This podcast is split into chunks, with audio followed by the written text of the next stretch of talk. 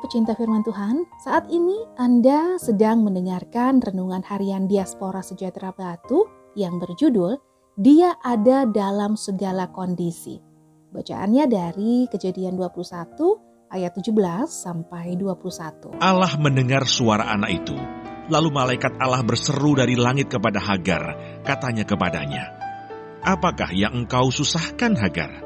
Janganlah takut, sebab Allah telah mendengar suara anak itu dari tempat ia terbaring. Bangunlah, angkatlah anak itu, dan bimbinglah dia, sebab aku akan membuat dia menjadi bangsa yang besar. Lalu Allah membuka mata Hagar, sehingga ia melihat sebuah sumur.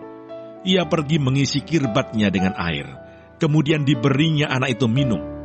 Allah menyertai anak itu, sehingga ia bertambah besar ia menetap di padang gurun dan menjadi seorang pemanah. Maka tinggallah ia di padang gurun Paran, dan ibunya mengambil seorang istri baginya dari tanah Mesir.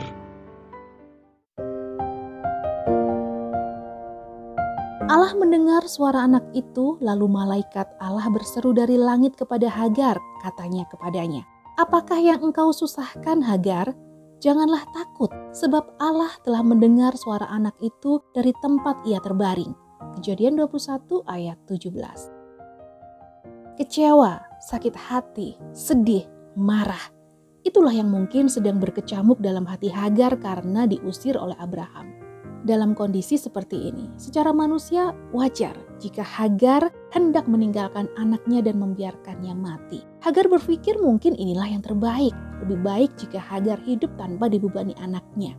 Dan ketika dalam kondisi yang sedang terpuruk, Allah menampakkan diri kepada Hagar serta memberikan penghiburan dengan mengatakan bahwa keturunannya akan menjadi bangsa yang besar juga. Allah pun menolong Hagar sehingga ia bisa bertahan hidup dan membesarkan serta mendidik anaknya itu. Allah ada dalam segala kondisi, bahkan dalam kondisi yang tidak baik sekalipun.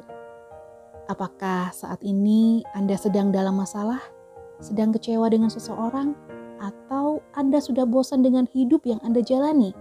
Ingatlah, jika hal ini yang terjadi pada diri Anda dan Anda hanya berfokus pada masalah serta diri sendiri, maka Anda tidak akan menemukan solusi dalam hidup. Yakinlah, Tuhan ada dalam hidup Anda dan bahkan ketika situasi Anda sedang terpuruk sekalipun.